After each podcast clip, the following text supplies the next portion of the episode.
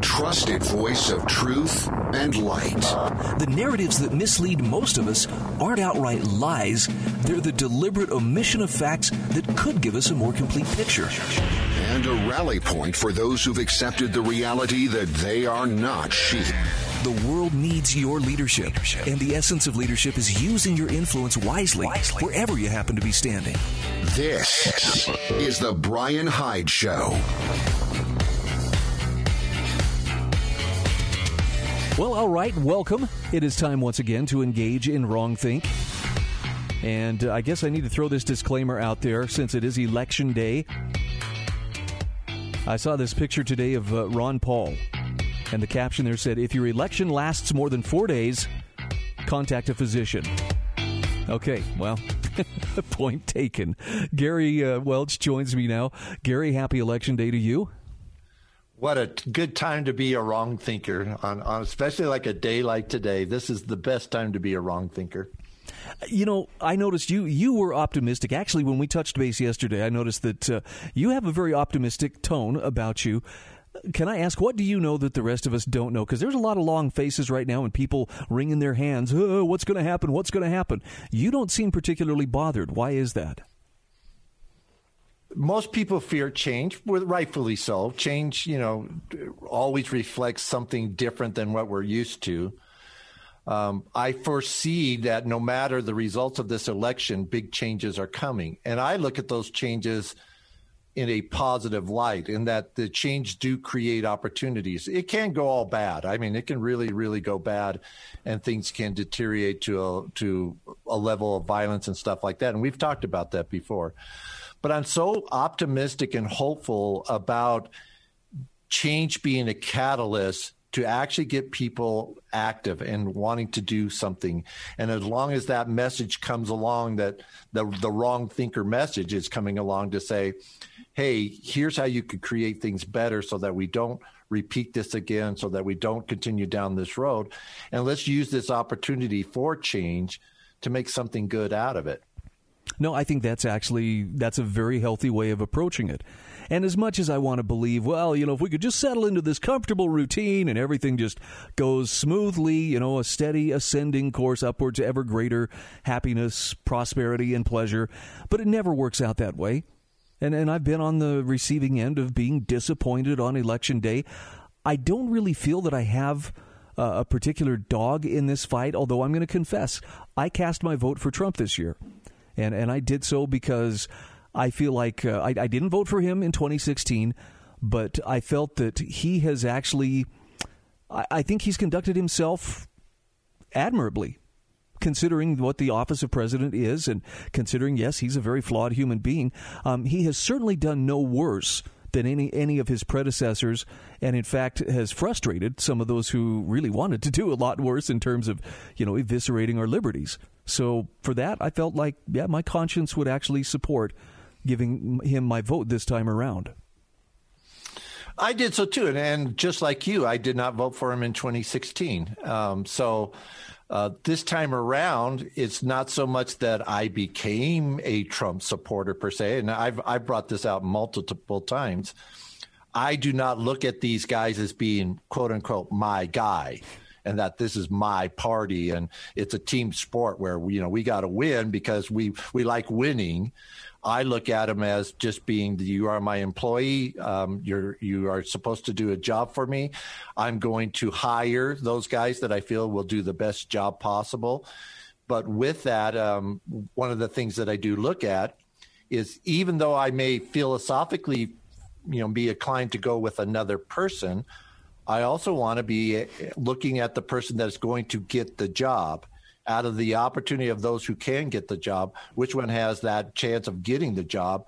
And will my vote, will my my my selection of you as you, I want you to be my employee, be that person that will go into it. But having said that, it's always been my philosophy.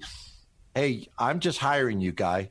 I'm giving you a four year gig with my company, the United States of America, and you're there to do a job, and I hope you will do a good job. I I feel like I rather hire you than the other guy. But you know, you were talking about routines, Bryan, and, and one of the things that, that that goes with this change is our routine when it comes to American politics is insanity. It, it really is an insane, ridiculous way of handling politics where we're saying, yeah, everybody we're going to vote for are people we don't like, we don't trust, uh, we don't believe them. We think that they are going to do wrong against us, that they're going to take advantage of us, and they're going to make our lives worse. And then we all get together and go, "Yeah, that's the way we like it. That's the routine. That's that's our norm." So let's let's talk about you. You had suggested a couple of different ways we could approach this, and one that really caught my eye. I thought this is an idea that uh, probably will be on some people's minds, and that is that sense. Well, I have to choose between two evils, and you have a solution to offer as far as voting between two evils.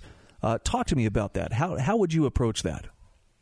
So this gets into the sanity part of it, in that we've accepted that there's only these two ways of going that there there has to be a democrat there has to be a republican. That is the only options. We recognize that both parties are corrupt that both parties have problems. And, and look if you're a, a loyal democrat if you're a loyal republican i'm not attacking you and i'm not saying you're wrong. But i think we can all recognize that there is a level of corruption within these parties that go beyond the point of being acceptable and that the outcomes, their outcomes are not necessarily our outcomes. Their desires are not necessarily our desires. And their methods are not methods that we would approve. I know that they do a lot of things. And, and, and this might even be a discussion for later on in the show about certain tactics that they may do that I would not agree with but they are very comfortable with, and and their philosophy is whatever it takes to win. Um, morals go out the window.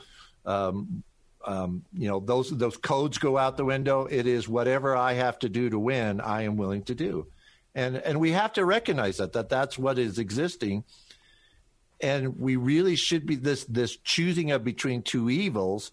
We need to stop this. We need to. I mean, how ridiculous is that? Is that we accept that? I don't know of anything other in society where we would accept that of of of going in and saying, well, there's a hundred doctors out there but the two I'm going to pick are the two worst doctors eh, of all the hundred.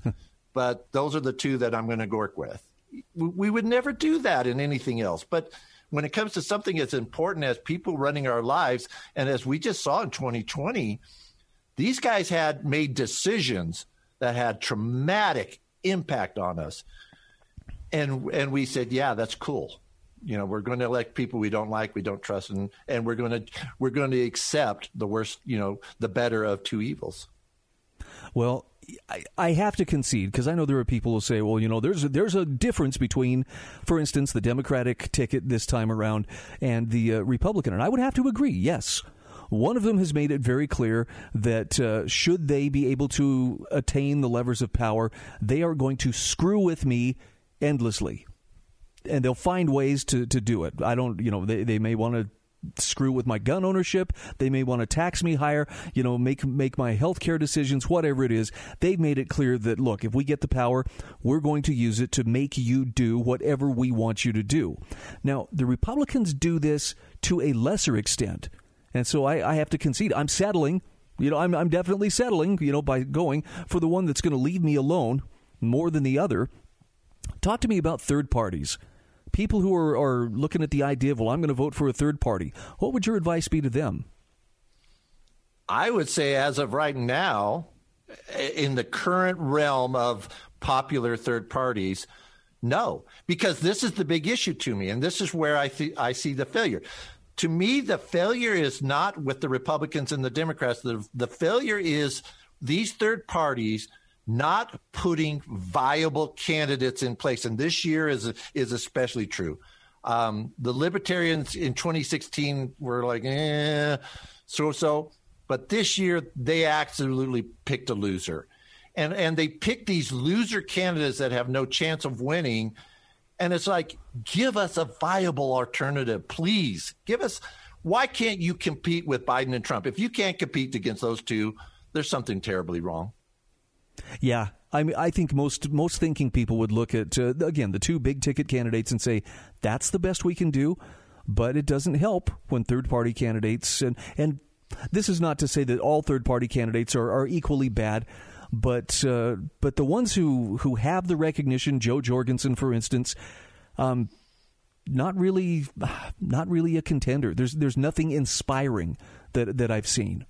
With you know, apologies to those who you know may have cast their vote for for Jo Jorgensen or one of the others. Let's let's come back to this in a moment. To you are you are uh, in a unique position to talk about why third parties should be hoping for a Biden victory. And Gary, that's one I would love to explore with you. Gary Welch is my guest. We'll be back just the other side of these messages.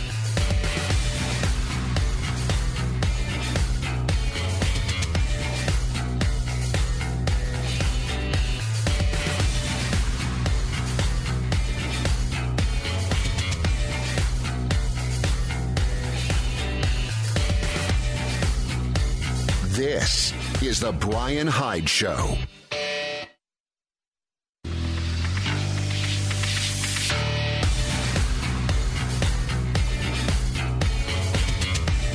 This is The Bryan Hyde Show. All right, welcome back to the show. Gary Welch is my guest. And we're talking about the election. it's a big, big surprise. That's what a lot of people are talking about. But I think you're going to find we're talking about this from a little bit different angle than rah, rah, red team, rah, rah, blue team. And, and Gary, I really wanted to get your take on why third party supporters should actually be hoping for a Biden victory. Help me see where the silver lining would be there for uh, for people who support third parties. So, for those who do support these third parties, and you're looking at a non GOP, non Democrat type of solution, first of all, we got to kind of recognize of what's going on in the third party world the Democrats and the liberals, for the most part, do not have a lot of third party organizations. There's basically two out there. One, which is the most popular, is the Green Party, but they really are not standing up as an opposition to the Democrats. They're they're pretty much a one philosophy environmentalism kind of party in that we're just going to have this one thing that we're going to talk about. But the reality of it is, is when you try to separate them from the Democrats, you really can't. And then the others, just the hardcore socialists. You know that they declare themselves openly as as socialists, and they're trying to push a a so-called socialist agenda. But when you start talking about third parties, when you move over to the other side of it, the conservative, libertarian, liberty-minded type of individuals, boy, they pop up all over the place, man. I mean, we've got Constitution Party, the IAP, the Libertarian Party, the Veterans Party, you name it, they're all over the place. And that is because I think those of us who like liberty are are very well independent. We don't necessarily want to go with the status quo. So the best thing for the majority of the third parties is a GOP meltdown. And I have been looking at the GOP for a long time, and I I don't know if you remember there was a game out there once where you would play it and you would roll the dice and you would do things, and then there would be a balloon and you would have to push a pump one time. You push the pump, and it's the same with the removing the tiles from the tower type of scenario, where you just keep pushing, keep pushing, and it's getting bigger and bigger and bigger, and you go one more push and this thing's going to blow. I've been looking at the GOP for a long time and saying man, one more pump on that bad boy, and this thing's going to blow up. I think a Trump loss, the GOP goes into self destruction. Wow. Now, that will spell both tragedy as well as opportunity, though, for other Correct. parties out there. And and I think there are not just a few people who are thinking, well, it's it's about time. Something has got to give. It's it's in the interest of both the Democrats and the Republicans, as much as they bicker back and forth, as much as they profess you know this this terrible animosity towards one another.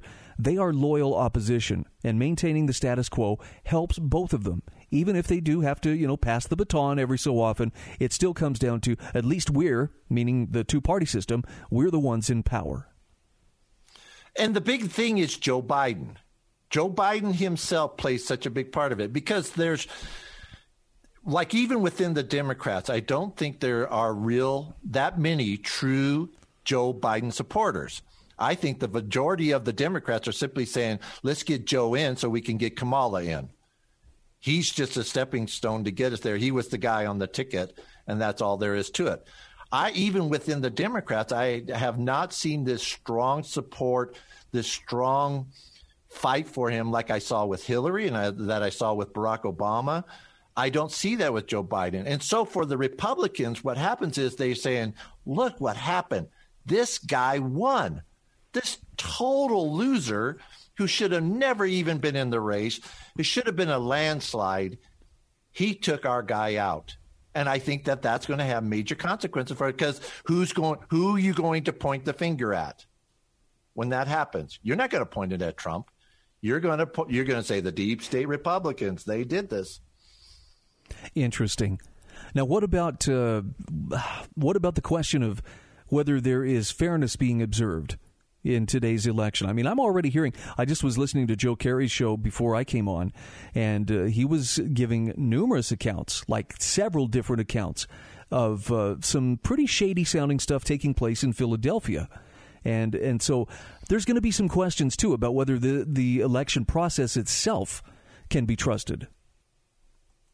Oh, they're bringing this up, Bryan, but oh my goodness, come on. What you you you, are are we all going to drink that Kool Aid that our elections have been honest and open and above board up until now? yeah, that this is a new phenomenon of, of rigged elections in the United States. You know, um, I, I, lived on the West Coast for a very long time, and those states were very early adopting mail in voting. And I, I, I, lived in Washington State for a very long time, and I remember when they brought that on board. Um, that was in the early 2000s that they did that, and almost immediately the fraud started. And and here was the thing that I don't think that most people don't understand was when when when the voting fraud started, where they have these um, ghost ballots showing up. You know, individuals who were not really there, but they have ballots mailed to, and then the, they go out and collect these and harvest these ballots and send them in. When that started, that was predominantly a Democrat thing. But the Republicans finally said, enough is enough. We, we got to fight fire with fire. Guess what? They were doing it too. They they were just as much involved as look. They looked at it saying, "Hey, if they can do it, we can do it. It's not that hard. It was really easy. It's hard to get caught doing it." And so they were like, "Yeah, let's go ahead and do it." So to me, it's like, "Yeah, what's new?" Okay, no, fair, fair enough. And in fact, I was just reading a really uh, good article by Jacob Hornberger. Uh, I think it was yesterday this uh, landed in my inbox, and it was about uh, um, LBJ and some of the uh, election stealing shenanigans that took place, you know, 50 some years ago under him. So let's talk about it this way then. Um, let's say that there is no no clear winner. And I think it's probably very likely we're not going to have a clear winner tonight. Even if even if everything looks like it's going one candidate's way, there's probably going to be challenges, including court challenges, lawsuits, and so forth. But um, talk to me about the scenario for there being no clear winner tonight. What do you see likely playing out? I see. Well, so there's going to be a couple of things that we have to take into consideration, and and be careful with the news media. They're trying to sell their show, so they this whole idea of no clear winner benefits them. You have to also understand because of the way the electoral college is is done.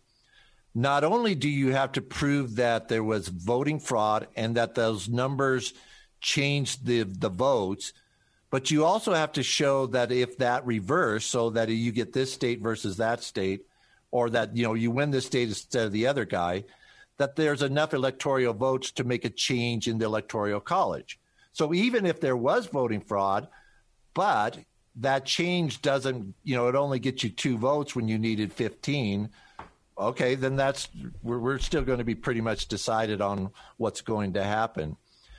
But it would it would have to create that scenario where so now we're we're looking at just like the 2000 race where it's running down to one state, and we have voter fraud in that state and there is enough there to indicate that there's a different outcome they're going to fight that out and that and that will obviously go into courts and things like that but just like it was in 2000 i do feel that whoever they basically announce and say this person won the election i think for the most part that we're going to see everybody just accept that and go behind it. Okay. I don't see a reversal. We'll uh, we'll touch on the subject of uh, whether or not uh, if Trump wins, does this mean more violence and more conflict? I'm sure you've seen the pictures of uh, you know stores uh, boarding up their windows and, and city offices boarding up their windows as well. I liked the caption somebody put uh, on. I think it was the Louis Vuitton out uh, outlet there in uh, Washington D.C. It says, "Ah, looks like Louis Vuitton doesn't feel like giving out free handbags tomorrow night." Oh well, good to have a sense of humor. Gary Welch is my guest. We'll be back right after this.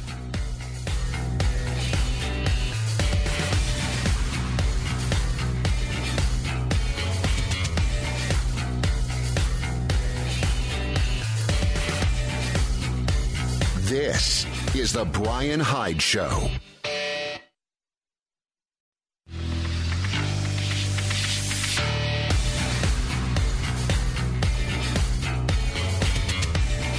This is The Bryan Hyde Show.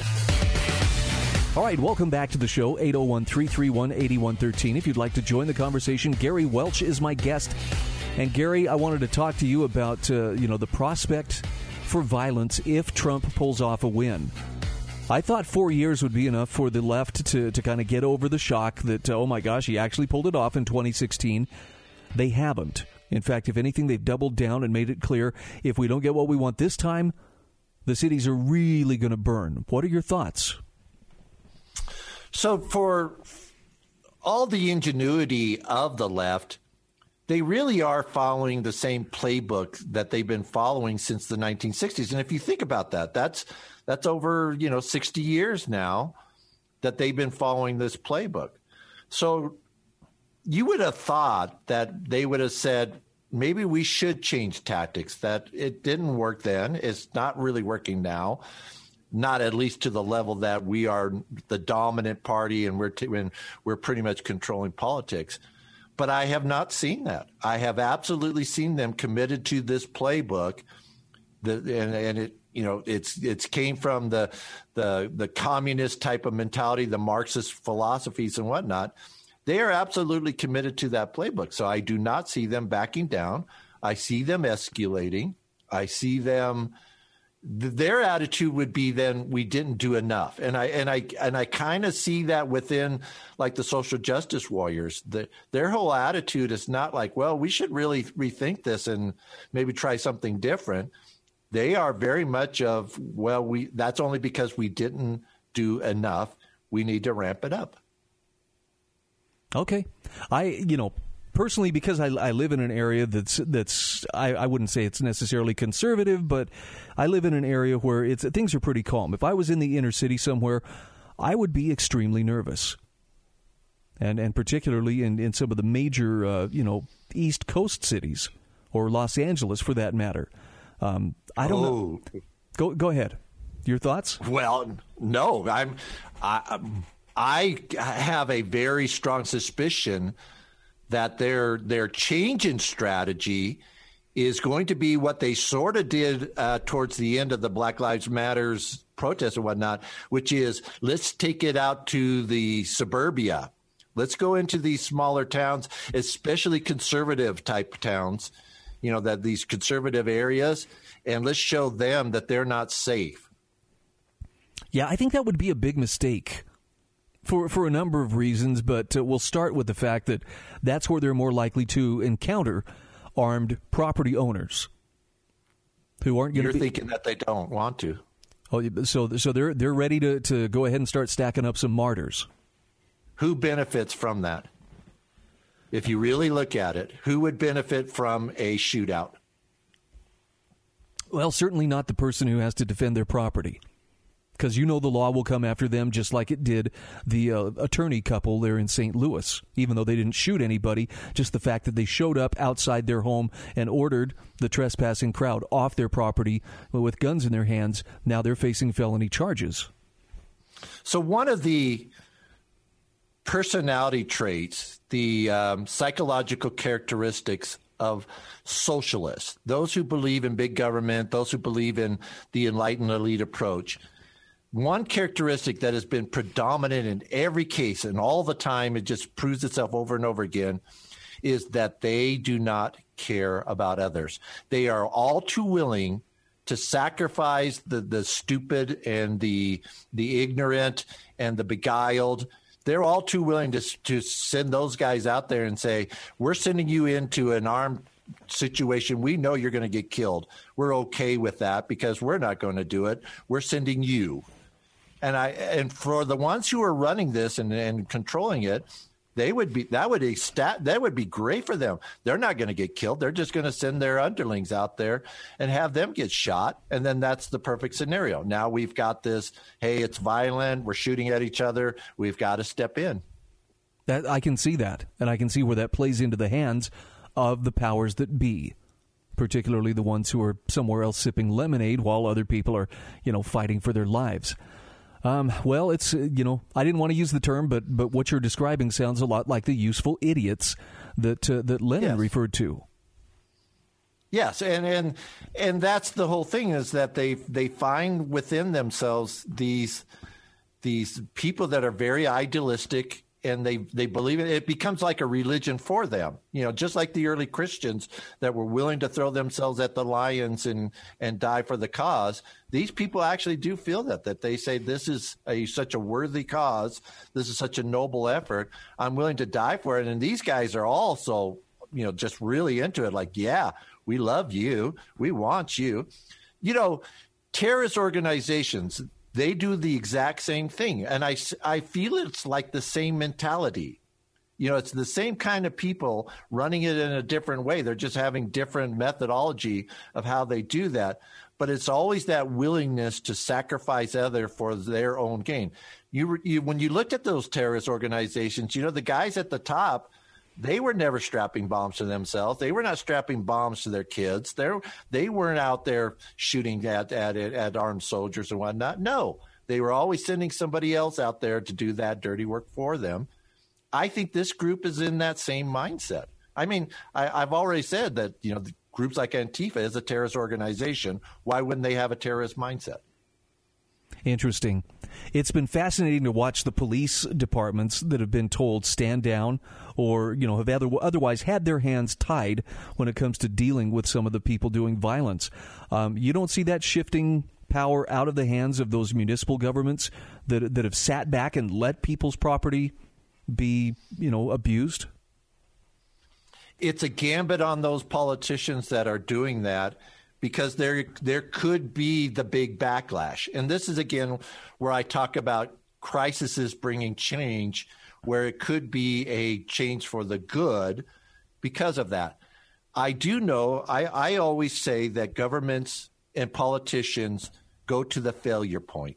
They don't know when to stop. You know, where we get stop it right here, right now, and we will achieve our results and we will get what we want out of it they always go, well, let's take it to the next level. Let's take it to the next level. Let's take it to the next level, all the way until the the whole thing falls and collapses, and then they go, wow, what happened? We, I didn't see that coming, but yet that has just been the way it's been done, and so I do expect them to do that. That they will just the, these governors that in, in that are working for these kind of causes I see them not putting National Guard in place. I see them hindering police efforts to stop this because they're going to say, let's take it to this next level. Let's take it to this next level. And hopefully, what we'll create out of this is that I can declare this martial law scenario and take over and take charge, not realizing it could have a backlash. Now, the other side of it, they may get away with it.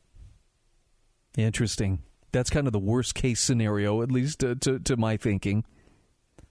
So let me let me ask you this, Gary: Is this the worst election in recent memory? I think you've seen a couple more elections that I have. Tell me, uh, tell me your thoughts. Is this is this one of the worst? Does it even rate among the the top five worst elections of your lifetime? No, and and I think a lot of people are looking at. It. I do. I will say this, and I've I've said it several times already. I do believe Joe Biden ranks as one of the top worst candidates that have ever ran as far as his qualifications, uh, characteristics, leadership abilities, politics, the whole thing. I think he is he he absolutely ranks up there as one of them. But no, this election in itself is not necessarily the worst of the two that are are appearing. But again, it goes to the point of do, do we have really clear cut examples anymore?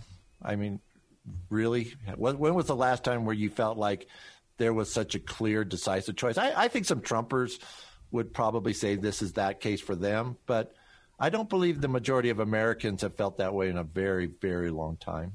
Well, and again, to, to echo what uh, Chris brought up on the show yesterday, um, however well intentioned Trump may be, and I and I think he's in some ways done a pretty admirable job considering the the opposition he had before he was ever elected. But the the system itself is what's rotten and that the corruption and the rot of that system remains regardless of whether or not the person who occupies 1600 Pennsylvania Avenue changes. So there there has to be some at some level, you know, we have to talk about how are we going to fix that. And maybe that's what you and I can touch on when we come back here the other side of the break. Are are you game to oh, I don't know, solve the country's problems in 10 minutes or less? Well, I can say it with one word, be, or two. Be a wrong thinker. Three words. Be a wrong thinker. It's going to take wrong thinking if we're going what we what we've classified as wrong thinking. If we're going to make that change. Absolutely, a willingness to to depart from the comfort of doing things the way we've always done it, and maybe look at a, a different way. Okay, Gary Welch is my guest. We'll be back just the other side of these messages.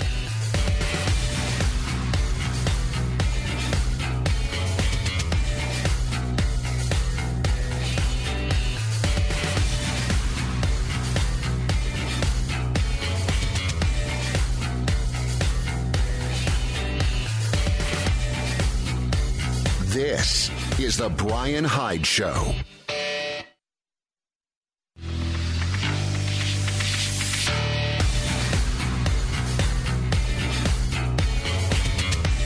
This is The Bryan Hyde Show. All right, welcome back to the show. Our program is brought to you in part today by Nickey's Wholesale Food Warehouse. Yeah, my boy and I are just about to embark on a little adventure, and, and Nickey's is a key part of the adventure we're about to have. We're going to smoke us a brisket. And this is the first time we've, we've tried to smoke one up like this. So it's, it's exciting. I, am not telling you this to brag. I'm telling you this because uh, Nickey's makes it possible for me to support what would otherwise be a very expensive habit, that being barbecuing, cooking with fire. But because they are a food wholesaler, they purchase their food from food wholesale warehouses. They pass the savings on to you. They can stretch your grocery dollar where you can actually justify a treat every so often. In this case, uh, my son actually uh, saved up bought the brisket himself. He wants a pra- he wants a practice run because when family comes for Thanksgiving, this is what we're going to do. We're going to cook, cook up a brisket for Thanksgiving.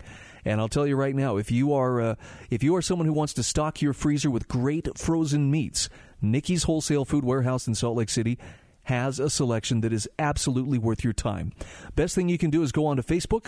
That's Nickey's N I C K E Y S Wholesale Food Warehouse. Subscribe to their page. You'll see updates a couple times a week. They have pictures of everything new that's come in, and you can go check them out. The directions are right there on their Facebook page. All right, Gary, it's election day. I think we've we've analyzed a lot of the different aspects of this election. The truth, of course, is nobody really knows what's going to happen, um, and we, we probably won't even for maybe a couple of days. But let's talk about fixing the system itself, because I don't think this is going to be a matter of Democrats are going to get it right, or finally the Republicans are going to get it right. The system itself is in need of some some readjustment. Where would you begin? So let's start with with what happened to you on your show when that individual said, "Hey, nothing's going to change." The reaction to that, and I think that's where we start because that is a a a um, a mindset that you have where you're sitting there saying, "This is my guy. This is my. I support this guy, right or wrong." Um, I don't see anything wrong with him. I cannot I cannot envision him doing anything wrong. He has to be right, and he has to be right all the time. And to me, that's like, why are you doing that? We are all human beings. We all have, you know, fa- you know these failures within us.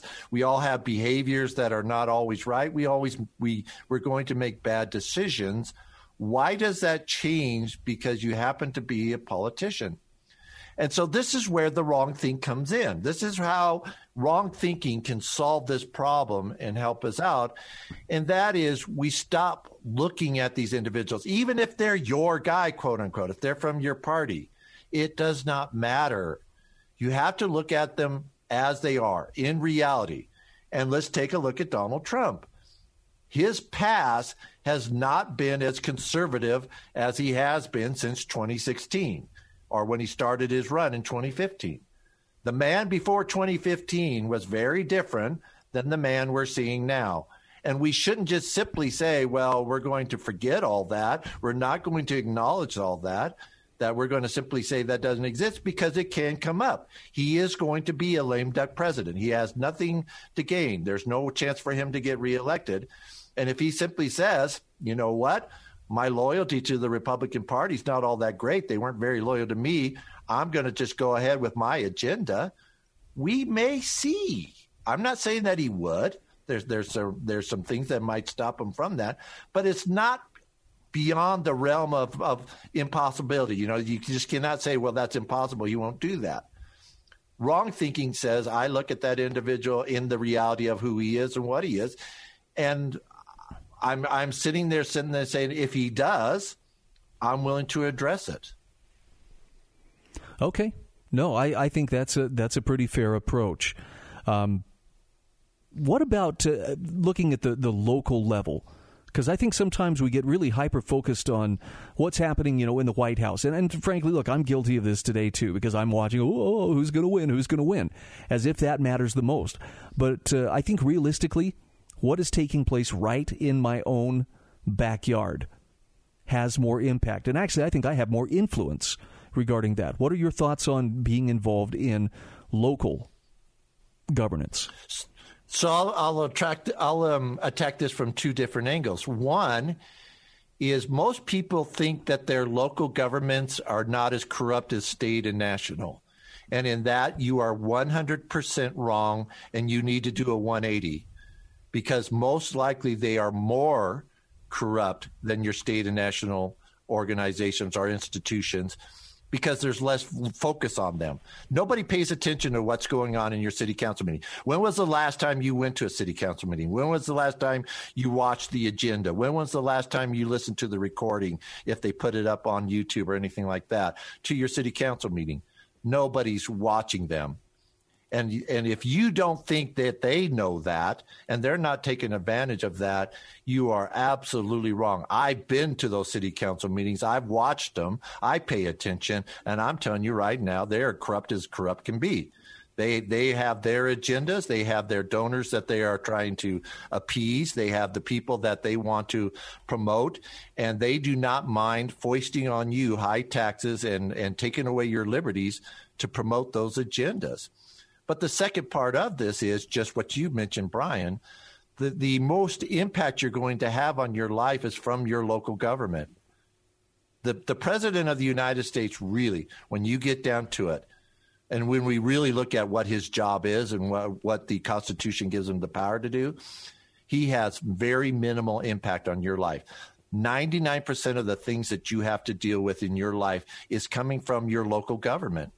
And if you're not paying attention to that, and if we're not putting a focus on that, we should. Now, Bryan's got a book called True Cap. I'm going to do a plug here. Okay. Bryan's got a book called True, you know, um, Embracing Capitalism, and he talks about a concept called True Capitalism. And we, we, we use the word true capitalism because what we call capitalism nowadays is nothing like capitalism. But in that book, Bryan talks about this thing about we should put emphasis on our local governments. And that's where we should start looking at where we want to make change. It's a lot easier. It costs a lot less money. If you are a person that says you want to make change, you know, but you don't have the money and income to become president of the United States, you don't have the millions of dollars to become a senator, you can become a city councilman. You can become a school district individual, you know, on the school board. You can be someone like that and institute change within that little area. But here's the thing what if we did this? What if we took the approach of, all right, let's focus on our city, let's change that. Now let's focus on our county, let's change that. All within the realm of being easily done, doesn't cost a lot of money, doesn't take a lot of people, but all of us do that. And then all of a sudden, every county in your state has changed and become something different, become something that is not corrupt. And one of the things we do is we apply these wrong thinking principles of, of the big one to me is let's hold our let's hold our government officials accountable. I think that's one of the big things. When you get into this mentality that this is my boy and this is my I support them 100% right or wrong, you lose accountability and we have that's like the first thing that we, we must establish is that accountability. But what happened if we did that at this local level? And now all your counties your all your counties have these accountable politicians that are thinking the right way. What a fundamental change in america would that make? No i see your point i see your point. It's um uh, but shifting people out of that uh, that mode where you know anything that's that the media is telling them, which in, invariably focuses on national level politics, uh, seems to be what holds their attention. And I, I, it's hard to say this because this means I would be encouraging people as well to consider turning off me and my show, and you know, but I think people need to take a break from the media. I really think they need to unplug every so often just to do a little gut check and see if the world still doesn't look normal without all the scary stuff being blared at you 24 7. Does that make sense? Well, I always take an attitude with the media listen, but don't believe. Pay attention. You want to pay attention, but don't just accept it wholesale, like, oh, that is the truth, or is that the only way it can be? We always should be looking, especially nowadays, we should always be looking at media like government with a certain amount of distrust, with a certain amount of, of you know, objectivity and how we review things. So, yeah, you know, pay attention to the presidential race, obviously, and it's exciting, it's fun, it's good entertainment. But at the end of the day, pay attention to your mayor. That's the guy who's going to have impact on your life. Right, and and don't forget to pay attention to the other parts of your life that aren't political because right now it seems like everything is, and and I think a lot of people are, are going to be more deeply emotionally invested than maybe they have to be. It's a choice. Gary, thank you so much for uh, being my guest today. Great as always to talk with you, and I guess we'll we'll touch base again and see how this all shakes out. Yeah, the next Tuesday is going to be pretty interesting, isn't it? I think it will.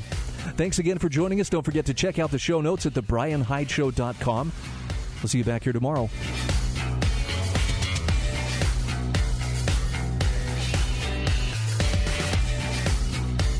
This is the Bryan Hyde Show.